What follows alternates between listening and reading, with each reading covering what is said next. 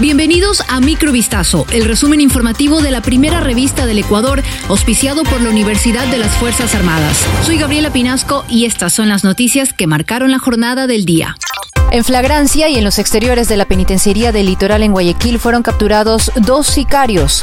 La aprehensión coincidió con el operativo desarrollado al interior del mismo centro carcelario, así como en la cárcel de Esmeraldas número dos. Mediante una persecución ininterrumpida, la oportuna intervención policial logró la aprehensión de dos sujetos, quienes minutos antes atentaron contra la vida de una persona. El crimen ocurrió en la vía a Daule. El hombre que fue víctima de los sicarios era un conductor de mototaxi que trabajaba en el sitio. En su intento de fuga, los malhechores realizaron detonaciones contra servidores policiales en los exteriores de la Penitenciaría. Sin embargo, los uniformados lograron neutralizar a los sujetos que se movilizaban en una moto. Siete personas van a juicio por presunto peculado en la contratación de servicios para mantenimiento de equipos electrónicos en el Hospital General Norte Los Ceibos del Instituto Ecuatoriano de Seguridad Social I E S de Guayaquil. El delito habría ocasionado un perjuicio económico de más de doscientos noventa mil dólares. Con base en informes con indicios de responsabilidad penal emitidos por la Contraloría General del Estado, la Fiscalía abrió una investigación previa el treinta de agosto de dos mil veintiuno, por lo que el diez de septiembre de ese año se allanó el Hospital General Sur Los Ceibos al encontrarse presuntas irregularidades en la contratación de servicio de mantenimiento para equipos electrónicos de esa casa de salud. El informe de control detalla que la empresa contratada no presentó documentación que avale su experiencia para los trabajos de mantenimiento de equipos electrónicos de la casa asistencial. Sin embargo, la contratista habría recibido un anticipo sin que hasta el treinta de abril de dos mil veintidós haya dado ningún servicio al hospital. Un atentado contra una farmacia en la cooperativa Pascuales en Guayaquil se registró la madrugada de este viernes. Sujetos no identificados lanzaron un artefacto explosivo afuera del establecimiento que quedó destruido. Según información preliminar, el hecho estaría relacionado con amenazas de presuntos extorsionadores. La propietaria del local reveló que bajo la modalidad de vacuna le exigían cinco mil dólares, pero ella se opuso a entregar el dinero exigido.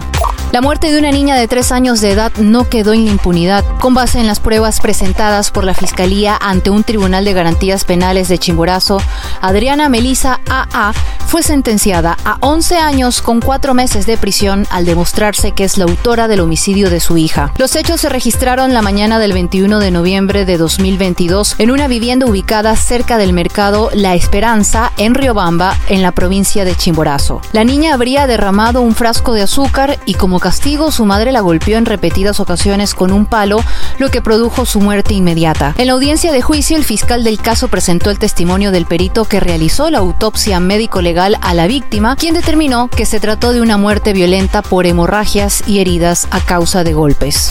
El pintor y escultor colombiano Fernando Botero, el artista colombiano más célebre, conocido por sus esculturas de voluptuosas figuras, falleció este viernes a los noventa y un años de edad, según informaron sus familiares. El artista, nacido el diecinueve de abril de mil novecientos treinta y dos en Medellín, seguía pintando en su estudio hasta que sufrió una neumonía por la que tuvo que ser ingresado, pero el jueves salió del hospital para recuperarse en casa. Su hija, Lina Botero, en declaraciones a Caracol Radio, explicó que falleció en Mónaco esta mañana. Textualmente dijo: llevaba cinco días bastante delicado de salud porque había desarrollado una neumonía. Botero deja atrás una larga obra artística, desde su característica y peculiar Mona Lisa a las parejas de gruesas formas bailando, pasando por sus esculturas que adornan los rincones del mundo, pero sobre todo su natal Medellín, a la que ha regalado decenas de obras.